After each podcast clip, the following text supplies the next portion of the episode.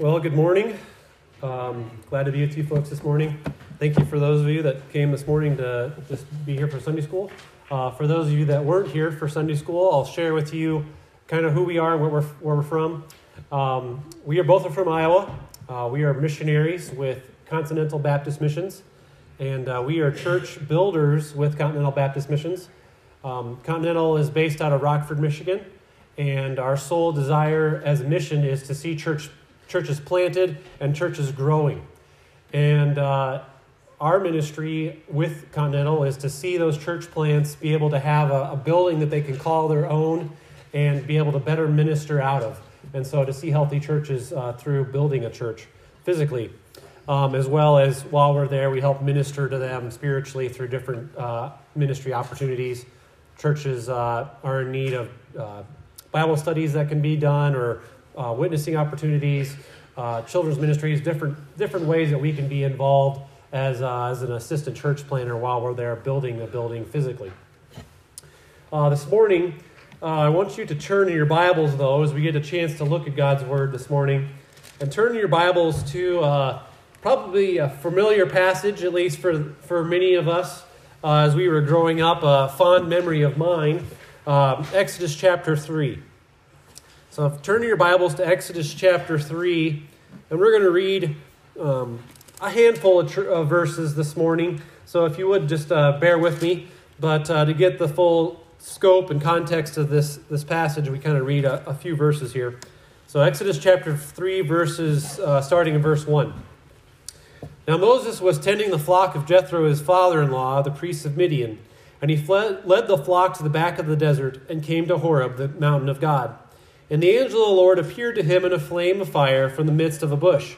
So he looked, and behold, the bush was burning with fire, but the bush was not consumed. And Moses said, I will now turn aside and see this great sight, why the bush does not burn. So when the Lord saw that he turned aside to look, God called to him from the midst of the bush and said, Moses, Moses. And he said, Here am I. Then he said, Do not draw near this place. Take your sandals off your feet, for the place for which you stand is holy ground. Moreover, he said, I am the God of your father, the God of Abraham, the God of Isaac, and the God of Jacob. And Moses hid his face, for he was afraid to look upon God. And the Lord said, I have surely seen the oppression of my people who are in Egypt, and have heard their cry because of their taskmasters, for I know their sorrows. So I have come down to deliver them out of the hand of the Egyptians, and bring them up from that land to a good and large land, to a land flowing with milk and honey to a place of the Canaanites and the Hittites and the Amorites and the Perizzites and the Hivites and the Jebusites. Now, therefore, behold, the cry of the children of Israel has come to me, and I have also seen the oppression with which the Egyptians oppress them. Come now, therefore, and I will send you to Pharaoh, that you may bring my people, the children of Israel, out of Egypt. But Moses said to God, Who am I that I should go to Pharaoh, and that I should bring the children of Israel out of Egypt? So he said, I will certainly be with you, and you shall be a sign to you that I have sent you. When you have brought the people out of Egypt, you shall serve God on this mountain. Then Moses said to God, Indeed, when I come to the children of Israel and say to them, The God of your fathers has sent me to you, and they say to me, What is his name? What shall I say to them? And God said to Moses, I am who I am. And he said, Thus you shall say to the children of Israel, I am have sent me to you. Moreover, God said to Moses, Thus you shall say to the children of Israel, The Lord uh, God of your fathers, the God of Abraham, the God of Isaac, and the God of Jacob, has sent me to you. This is my name forever, and this is my memorial to all generations. Jump down a, a few verses to chapter 4. Then Moses answered and said, But suppose they shall not believe me or listen to my voice. Suppose they say, The Lord has not sent, appeared to me. So you, so the Lord said to him, What is it that in your, it, sorry. So the Lord said to him, What is that in your hand? And he said, A rod. And he said, Cast it on the ground. So he cast it on the ground, and it became a serpent, and Moses fled from it. Then the Lord said to Moses, Reach out your hand and take it by the tail. And he reached out his hand and caught it, and it became a rod in his hand. That they may believe that the Lord God of their fathers, the God of Abraham, the God of Isaac, and the God of, of Jacob, has appeared to you. Furthermore, the Lord said to him, Now put your hand in your bosom. And he put his hand in his bosom, and when he took it out, behold, his hand was leprous like snow. And he said, Put your hand in your bosom again. So he put his hand in his bosom again and drew it out of his bosom. And behold, it was restored like all his other flesh. Then it will be, if they do not believe you here, nor heed the message of the first sign, that they may believe the message of the latter sign. It shall be, if they do not believe even these two signs, or listen to your voice, that you shall take water from the river and pour it on the dry land. And the water which you take from the river will become blood on the dry land. Then Moses said to the Lord, O Lord, I am not eloquent neither before nor since you have spoken to your servant, but I am slow of speech and slow of tongue. So the Lord said to him, Who has made man's mouth? Or who has made the mute, the deaf, the seeing, or the blind? Have not I, the Lord? Now therefore go, and you will be sorry, now therefore go, and I will be with your mouth, and teach you what you shall say. But he said, O Lord, please send by the hand of whomever else you may send. So the anger of the Lord was kindled against Moses. And he said, Is not Aaron the Levite your brother? I know that he can speak well. And look, he is also coming out to meet you. When he sees you, he will be glad in his heart. Now you shall speak to him and put the words in his mouth, and I will be with your mouth and with his mouth, and I will teach you what you shall do. So he shall be your spokesman to the people, and he himself shall be the mouth for you, and for and you shall be the mouth to him as God. And you shall take this rod in your hand, for which you shall do these signs. All right. Let's, let's open the word of uh, this message and the word of prayer, and we'll jump into this. Dear Lord, I thank you for this morning. Father, I thank you for these folks and the, their willingness to be out here this morning to hear your word and be encouraged by it. And Father, I do pray that it would be a blessing to them. Father, I do pray that we'd also be challenged by it. Father, your word is, is a lamp to our feet and a light to our path. And Father, I pray that that would be the case for us this morning. Father, I do pray that you would just use me this morning. Father, help uh, just uh, gather my thoughts and congeal my thoughts so that they come across as uh, something that makes sense and that folks can uh, be directed towards your word today. Father, just use me as a tool of yours to do that. And just pray that your word would, would be a, a wonderful uh, thing for us today that we can dwell on and meditate upon. Father, again, I thank you for this message and, and just the way that's impacted my life. Father, I pray that it would impact others as well. And just pray this all in Jesus' name. Amen. All right, so Moses. Uh, fond childhood Sunday school memory of mine is learning about the story of Moses. We didn't read about how he grew up or how he uh, was found in the river by the princess of, of the uh, Pharaoh and how he grew up in, the, in Pharaoh's court. We missed that. We skipped that this morning for time reasons. And we jump right into after he's fled Egypt and has been uh, married to his wife, and his father in law Jethro has a flock, and he's been just basically taking care of sheep for the last 40 some years now. Um, let's look at this a little more detailed, okay? So, verse 1 Moses is tending the flock of his father in law. He takes them out into the desert and is, is near this mountain of God, uh, the uh, Mount Horeb. And uh, the Lord decides, I want to get his attention. So he lights this bush on fire. And uh, this bush is burning. And Moses, you know, sees the bush. And at first, he probably just goes, Oh, well, it's a bush on fire. You know, there's, it's a desert, it's dry things catch fire and they burn pretty quickly. But he notices after a very short amount of time that the bush is not being consumed.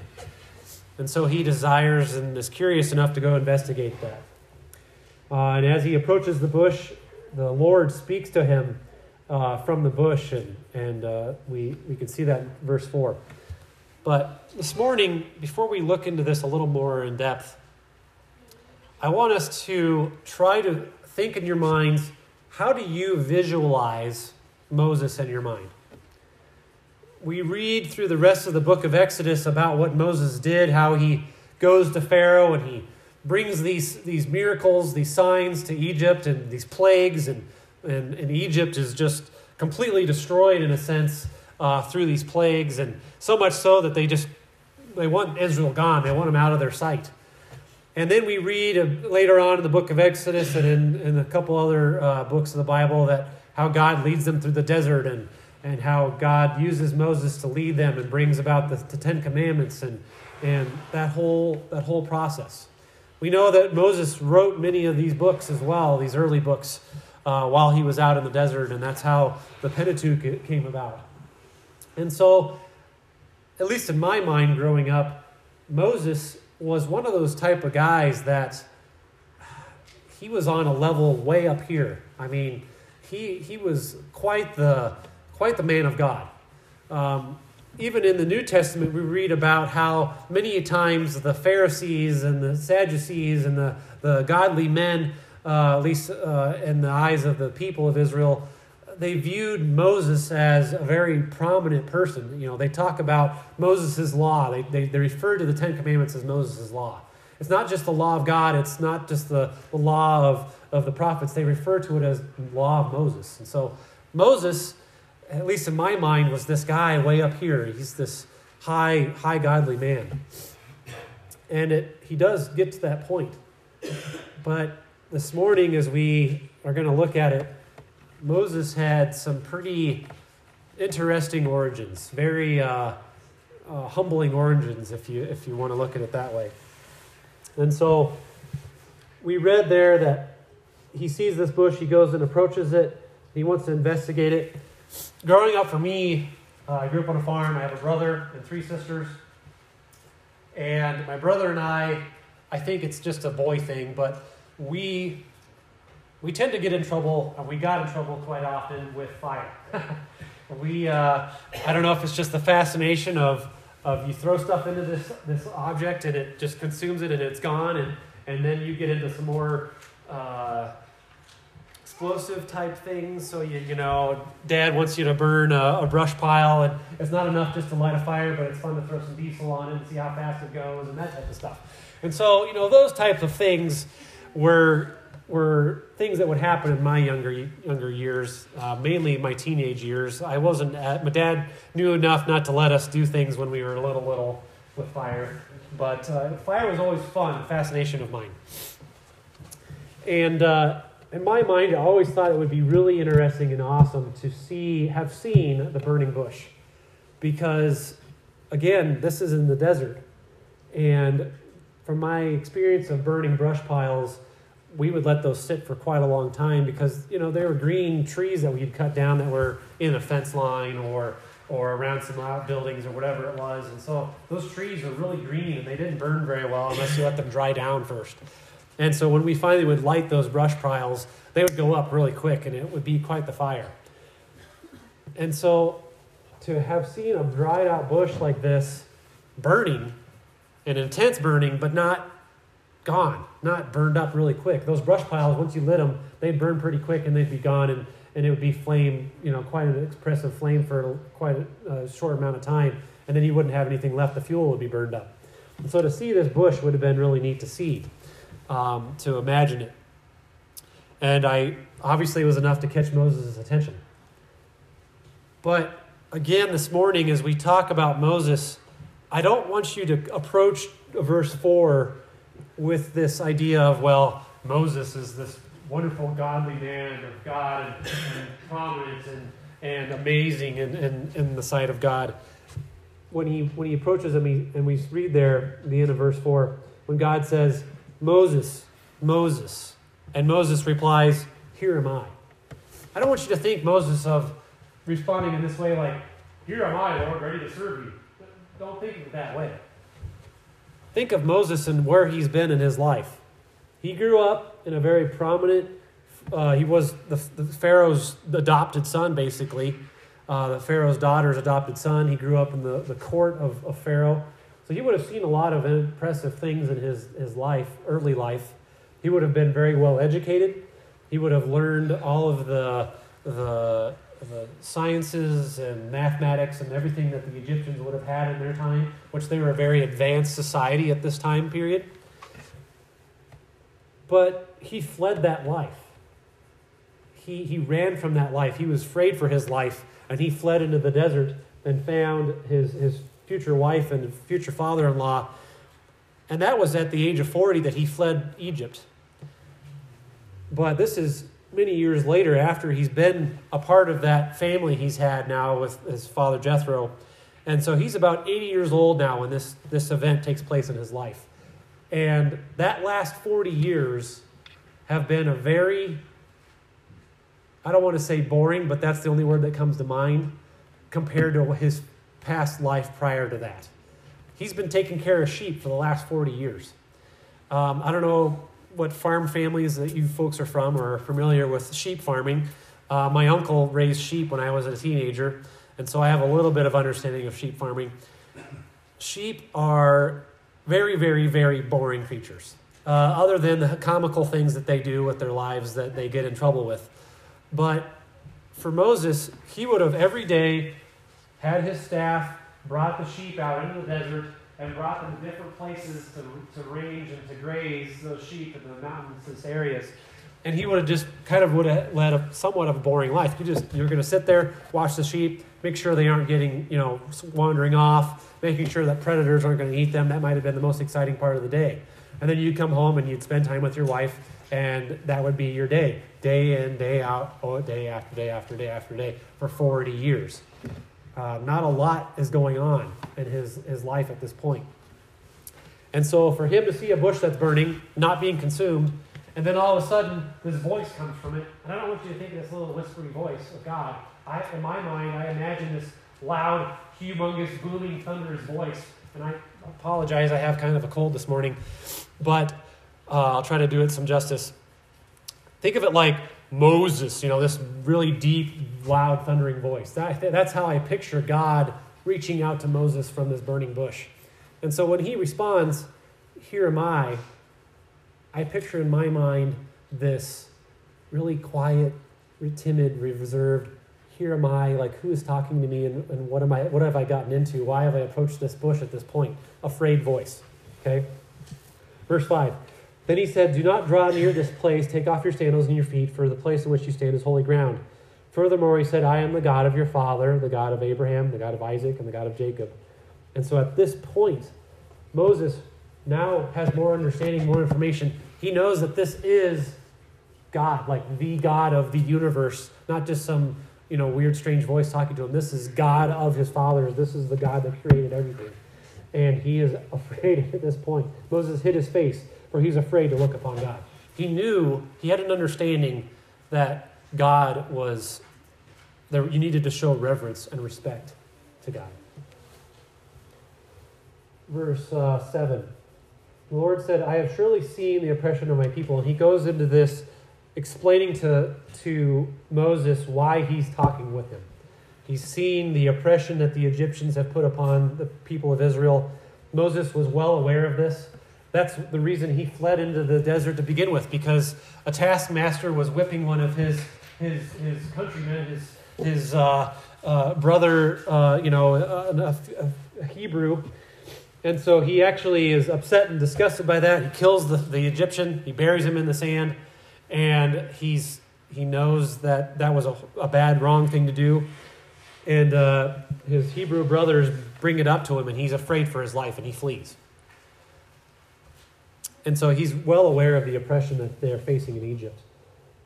And so God goes on to explain to him uh, there in verse 10 Come now, therefore, I will send you to Pharaoh that you may bring my people, the children of Israel, out of Egypt. And Moses responds, but, but Moses said to God, Who am I that I should go to Pharaoh, that I should bring the children of Israel out of Egypt?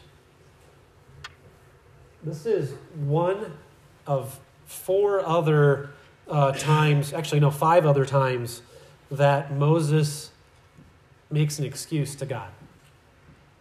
Uh, makes an excuse to God not to want to serve him.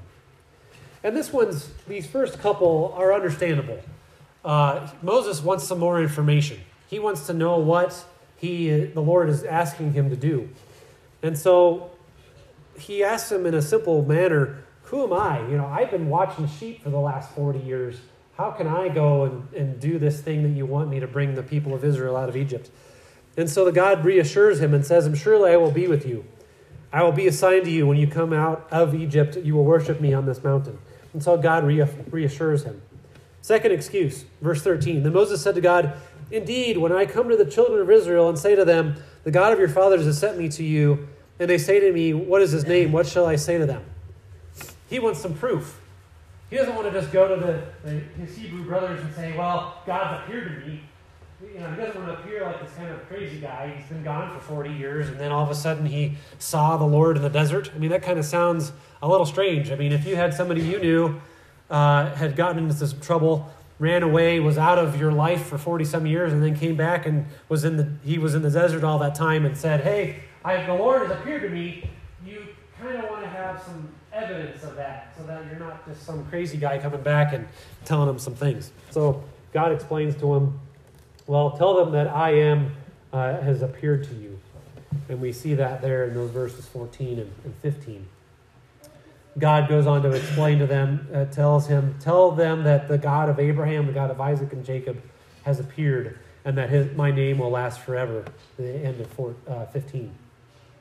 We didn't read it. God goes into basically explaining what he's going to do. He's going to bring them out of Egypt. He's going to bring them into a, a, wonderful land of milk and honey. He's going to plunder the Egyptians there in the last part of 22. And then we picked up there in verse 4, uh, chapter 4, verse 1.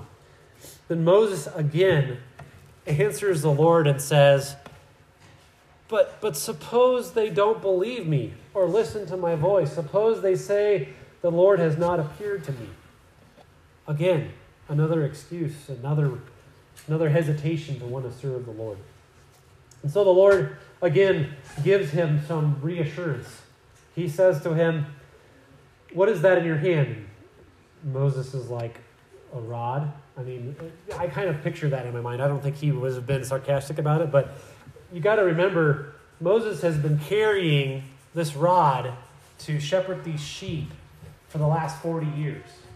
Now, I don't know if it's the original rod that he had at the very beginning. I mean, 40 years' time, I'm sure that wears on a, a piece of wood after a while. But he would have been very familiar with that staff because he carries it with him every single day. And that's like his, his tool. I mean, for me, I'm a, a church builder. I have a hammer that I use every single day. I know that there's certain nicks or certain things on that handle that have happened that you know is damaged in a certain way. I know that I have a chip on one of the claws of my hammer because I used it one day to dig up something I shouldn't have used to dig up and I chipped the corner of it. I know that because I'm very familiar with that hammer. I use it every single day. And so for God to ask Moses, well, what's that in your hand? Oh, that's that's my rod. You know, that's that's like my walking stick, my implement my tool of choice to shepherd these sheep. He would have known what that was.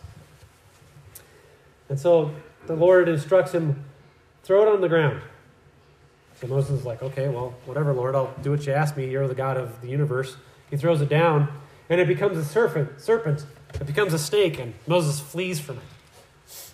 I love picturing this in my mind because Moses' staff was something he was very familiar with and I'm sure there's times that he's dropped it accidentally, you know, he's leaning against a, uh, a boulder or, or leaning against the, the, the tent that they stayed in and it maybe fell over and, you know, no big deal. You pick it up, you carry on with the day.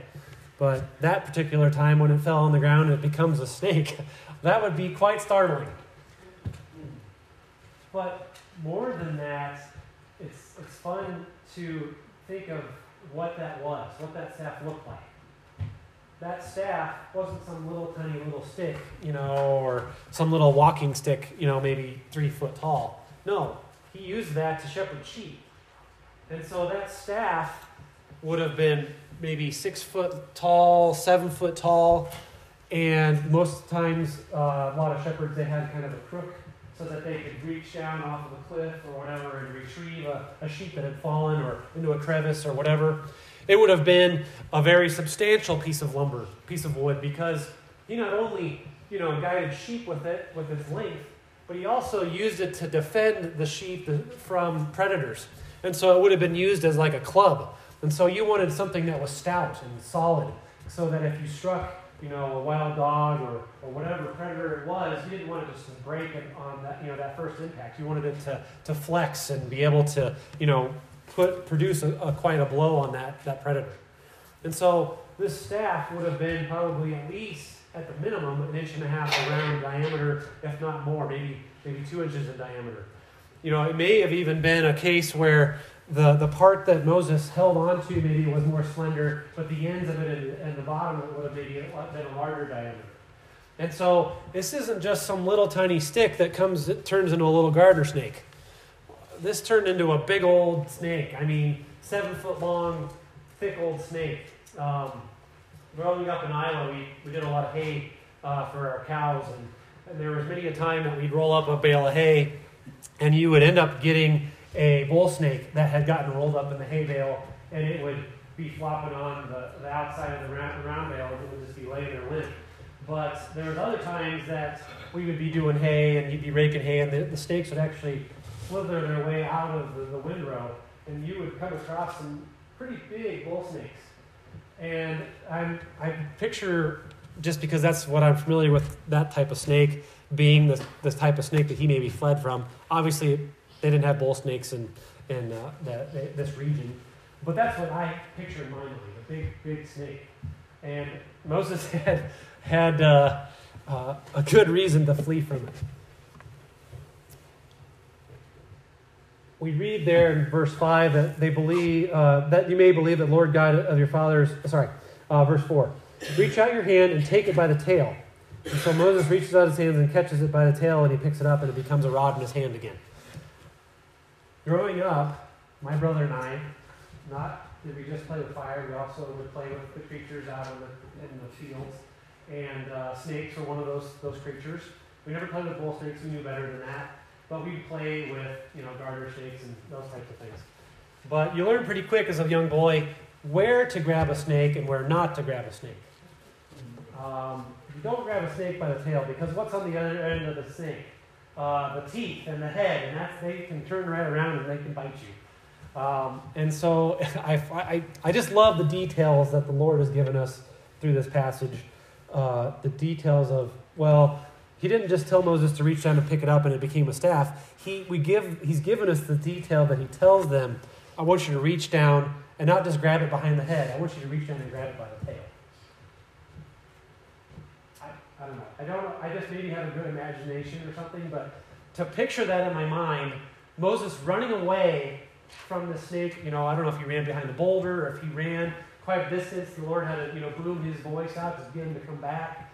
But he then instructs him to pick the snake up. And he doesn't just tell him to pick it up by the head, he tells him to pick it up by the tail. I mean, just in my mind, I picture Moses like very carefully, cautiously creeping up on this snake and hoping it's looking in every direction, and then he grabs it by the tail. That's how I picture Moses picking this up. And I, I just love the detail that the Lord gives us in this, this story. But again, it, it becomes a staff in his hand. God then says, If they do not believe this sign, I have another for you. Place your hand in your bosom. Now, bosom is basically just like in your cloak, in your tunic, next to your, your chest, okay, is what he's instructing him to do. He does that, he pulls it out, and it becomes leprous like snow. I, I did a little bit of research to try to find some leprosy that kind of fit this description. And uh, I came across one that I think maybe was a possibility of what his leprosy was like. And I, I can't pronounce the scientific name. It's, it's just, you know, scientific names are all these lots of letters and hard to pronounce. So I won't try to pronounce it for you, but I'll try to describe it for you. Um, if you've ever gone fishing, and I know you're in Minnesota, I, I, you're stereotypically labeled as a great fisherman up here, not how you probably fish, but you've probably at some point either breaded uh, fish or breaded chicken before, and you've used probably some kind of an egg mixture to, to you know, put on that, that piece of meat, and then you've dipped it either in uh, you know, flour or a cornmeal or some kind of, of batter of some kind. And as you have done that, many of you probably ladies have done it, that as you're working with that mixture and you're, you're breading those different pieces of meat, that, that egg type of, uh, of coating gets on your hands and you get into the batter and then your hands start getting coated, just as much as the, the meat that you're, you're preparing as well. And as that kind of starts to dry out, it kind of starts to flake off and, and gets cracked and, and it, it kind of is kind of a peely looking kind of thing. That's the type of leprosy that I was able to find through my search of possibility of what the kind of leprosy that Moses might have had. We are just told, uh, given the detail that it's like snow. Okay? So I looked for leprosy that was white and flaky and, and kind of nasty. And so that's what Moses may have had. It was his flesh turned white and just started to kind of peel off and crack and flake off his hand. That's the kind of leprosy that he had. But imagine the horror that Moses had at this point with having leprosy. Because leprosy was not a curable disease then. He would have had to have been banished from his family, set out apart, join maybe a leper colony, and been around other people that their body parts were dying and falling off of their bodies. He would have been it would have been a death sentence because he would have died from leprosy. He would, wouldn't get to see his, his wife, his kids, his father in law. How would he survive? You know, what, what people would sometimes bring uh, uh, care packages of, of foods and things to the lepers and then would leave, and then the lepers would come in and they would eat or whatever they would have. But his life was going to radically change by having leprosy. And that type of leprosy was, was a very advanced fast spreading type of leprosy that his life would have been horrid after that. And so the, the fear and the trembling and the terror to have seen that when that happened, I, just can't imagine what was going through his mind. And so when the Lord instructs him to put it back in his bosom again and to pull it back out and it's just like it was before, what a relief that must have been for Moses we read then that God tells him, If they do not believe the first sign or the latter sign, I have one more for you. Verse 9 It shall be that if they do not believe you in these two signs, listen to your voice, or, or listen to your voice, that you shall take the water from the river and pour it on the dry land, and it will become blood on the dry land. This is uh, the river being mentioned here is the Nile. God instructs him to pull water from the Nile, pour it onto the dry land, and it becomes blood. And that's kind of a weird thing for us. Like, what, I kind of understand the rod and the snake and the leprosy, and but what's up with the blood on the on the ground? And that doesn't. I don't understand that. Well, what you have to do is think about the context of the, the age in which Moses is living in. Egypt is is a very like the, the largest prominent nation of its time right now, the most advanced nation of its time. They've, they've figured out how to embalm bodies uh, and, and preserve bodies. They, their medicines and things were the most advanced at the time.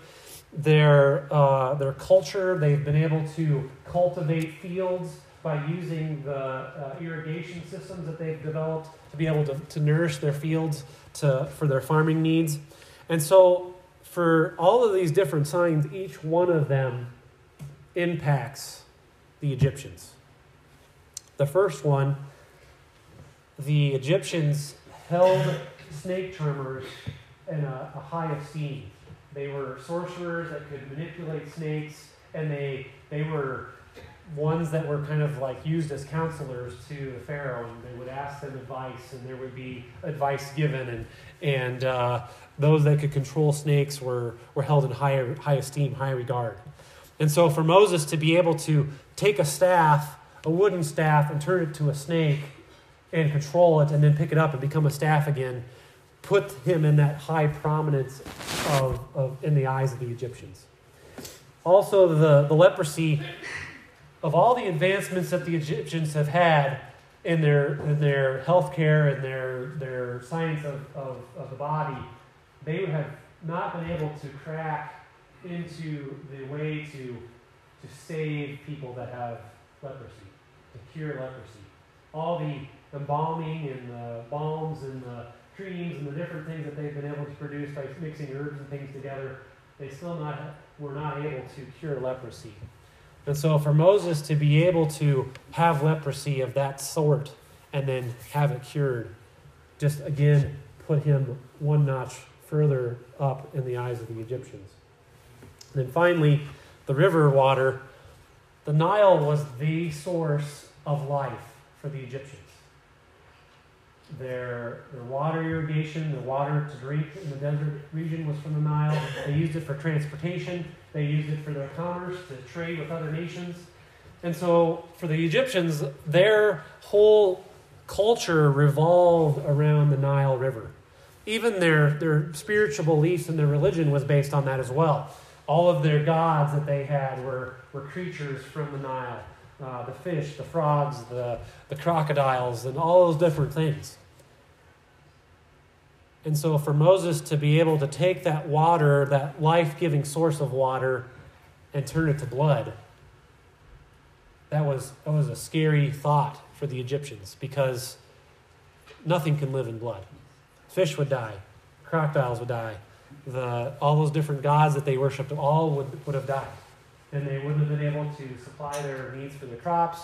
It, you know, they, they could still probably transport goods and things through it, but how nasty would that be to, to row and, and oar, and your ships would all be covered in that nasty, uh, you know, blood, and it would smell awful after a while. It just, ugh, nasty. But again, it just put Moses that much higher in their, their eyes and their understanding that, hey, this isn't just some random guy from the desert. This is someone that has a lot of power and is representing someone very, very, very important.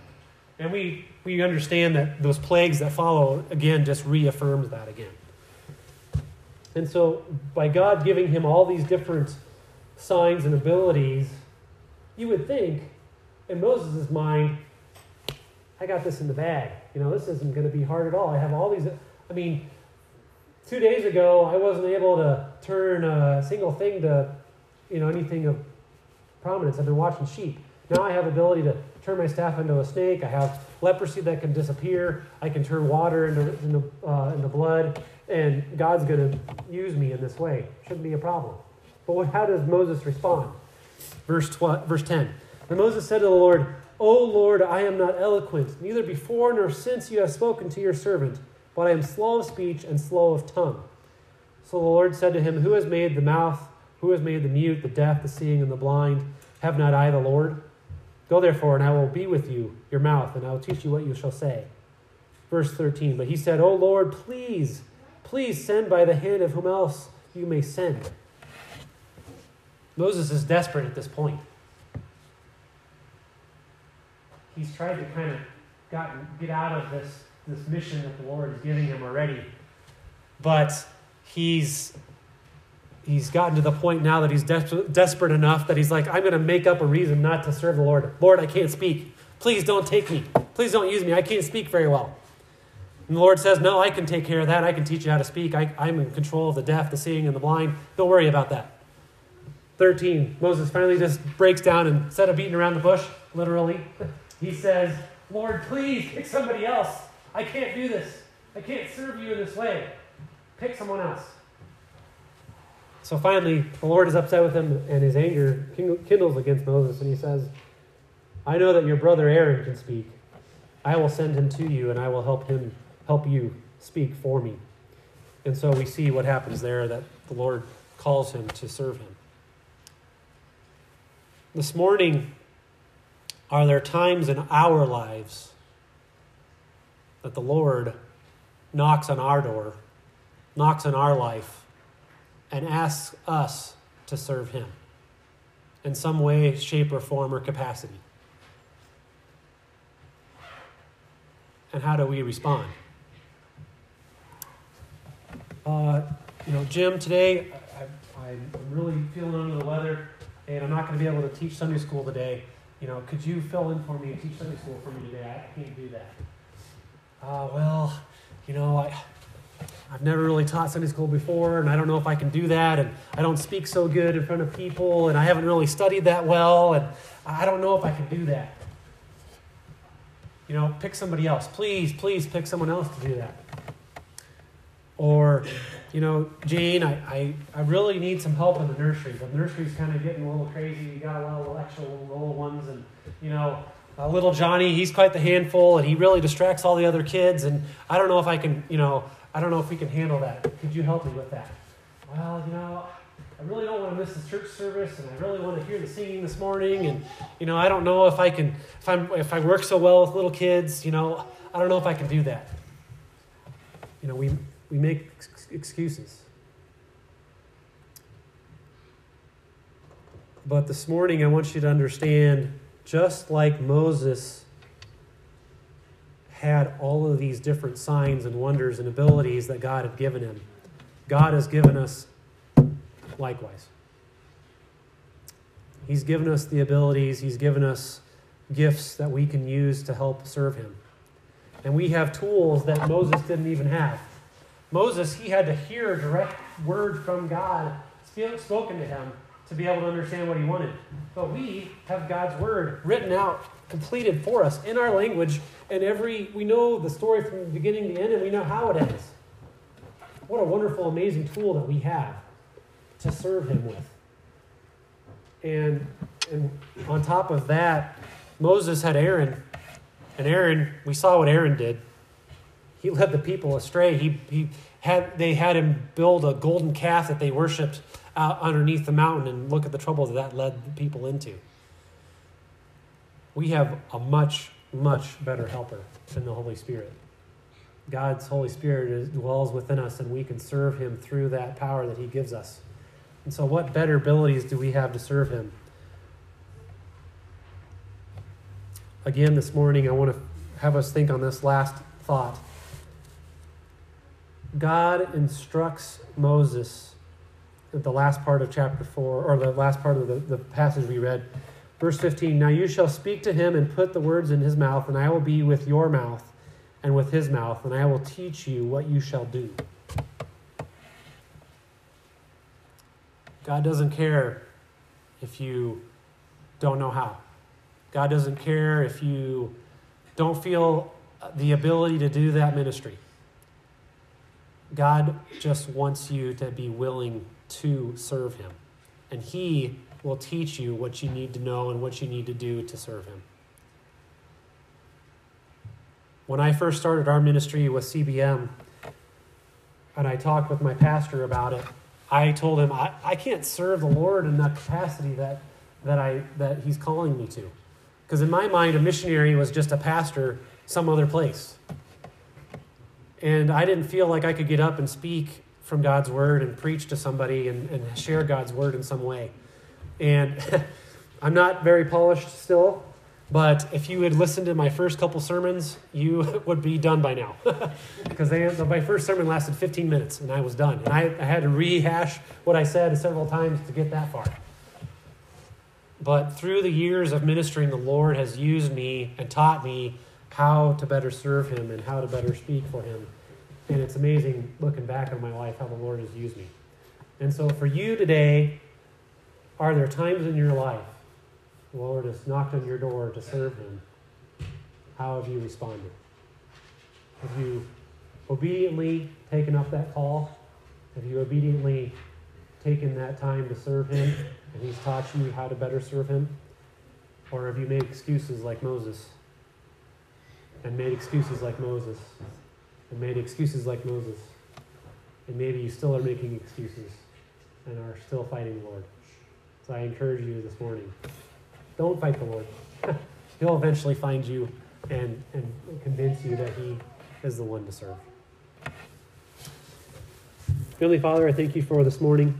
Father, this point of application. There's other points of application, obviously, from this passage that we can pull out. But Father, as we think on just this one point this morning of serving you obediently, Father, are we doing that?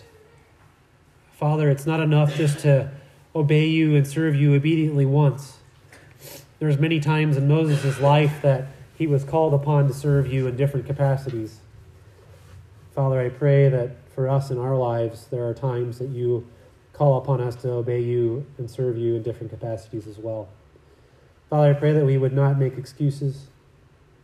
We would take a, uh, the example of Moses and, and see how to not respond and see that we should respond in the correct manner. Father, I, I love that you've chosen to use us, uh, tools of yours Father, God could have used many other miracles and signs, and he could have just directly spoken to Pharaoh and forced Pharaoh to, to re- release the people of Israel, but yet, Father, you chose to use Moses to serve you. Father, that true that's true in our lives. You call us to serve you and, and to use use us. Sinful, fallen people, and yet we can serve you in this capacity. Father, I do pray that you would just be with us today. Be with us as we go about our rest of this week. Help us to meditate on these things and think about how we can better serve you and, and to not make excuses. And just pray this all in Jesus' name. Amen.